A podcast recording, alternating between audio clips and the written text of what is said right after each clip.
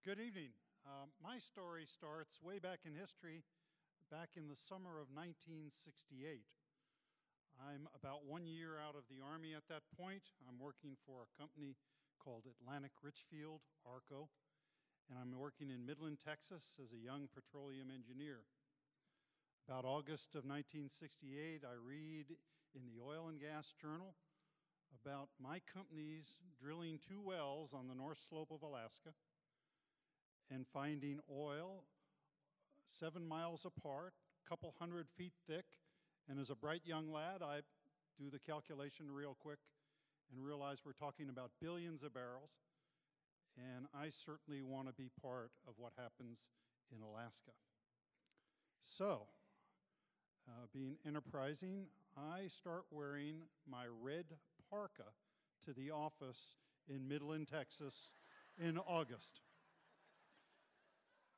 Fortunately, in a couple weeks, they take mercy on me. The vice president of engineering calls me up and he says, Hines, enough with the parka. Um, we got the message. We'll get you to Alaska as soon as we can. So I promoted myself to Alaska. Um,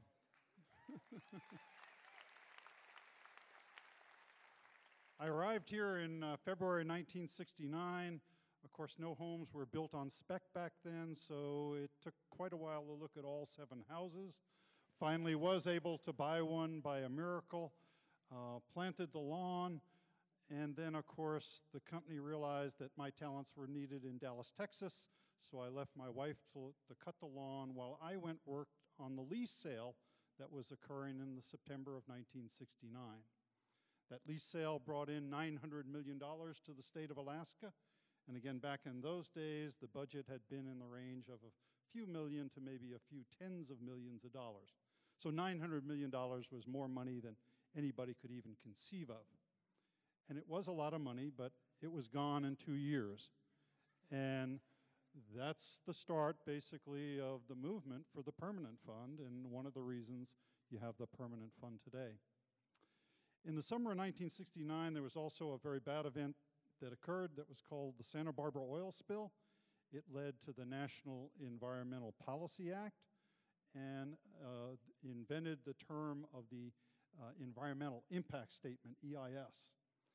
And for several years, the construction of the pipeline and the production facilities on the North Slope was shut down. And then finally in 1973, partially because of the Arab oil embargo, things started to move a little bit and actually, in January of, um, going on January of, of uh, 1974, um, a guy by the name of Vice President Spiro T. Agnew cast the deciding vote, and we got to build the Trans Alaska Pipeline. Now, everything was going along fine in 75 and 76. Sea lifts made it in. There were huge production facilities showing up. People were welding pipe. There was probably 10,000 people working down in Valdez alone. A tremendous amount of activity here in the state. It was all coming together towards the target of being ready to produce the summer of 1977. About the end of 1976, it became clear that there was one issue left that maybe had not been fully addressed, which was how were we going to start this whole thing.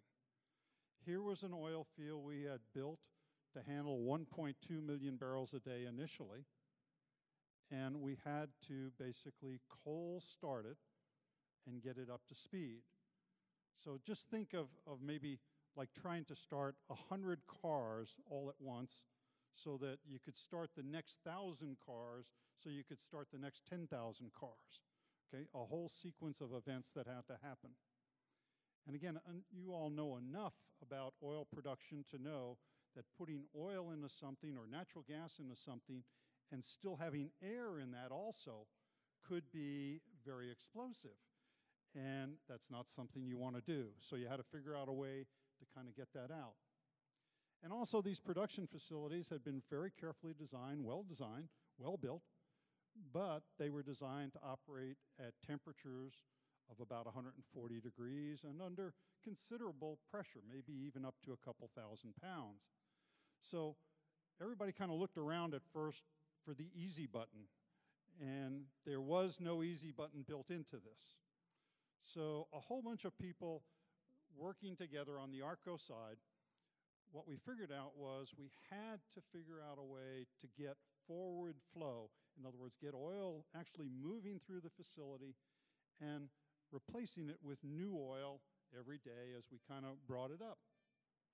So again, sounds simple, except there was no tankage, there was nothing on the North Slope to work with that would allow us to do that. And finally, somebody realized that we did have a small refinery on the North Slope, been there many years. It handled about 2,000 barrels a day. So the decision was made to run oil through one of the facilities, run it on over into this refinery, and that would allow us to produce 2,000 barrels a day, again, to get started, one 300,000 barrel a day facility. Well, it seemed to work. So immediately people put in a jumper and they ran the oil through a pipeline over to the next production facility. They ran it through there, they warmed it up, got it going. They ran it back to the third production facility and had the oil circulating. At the same time, we had gas circulating to the central gas plant and everything else. And so we were able to actually get the field running with that very minuscule refinery as the starting point. And so when the actual day came to start filling TAPS, we were able to do it very quickly and fairly easily because we had warmed up everything. And of course, once things started down the TAPS pipeline, then there were crews that actually walked the crude oil all the way to Valdez, the 800 miles, uh, at about, you know, a little four miles per hour or something like that. So the, the achievement there of getting everything running and getting it all up, getting it started, realizing there were horrible consequences if when we had hit the green button, it had gone, you know, and just died right there that there were financial and a lot of other crises that would result for everybody. So it was through that experience that I learned the old Alaskan adage the impossible just takes a little longer.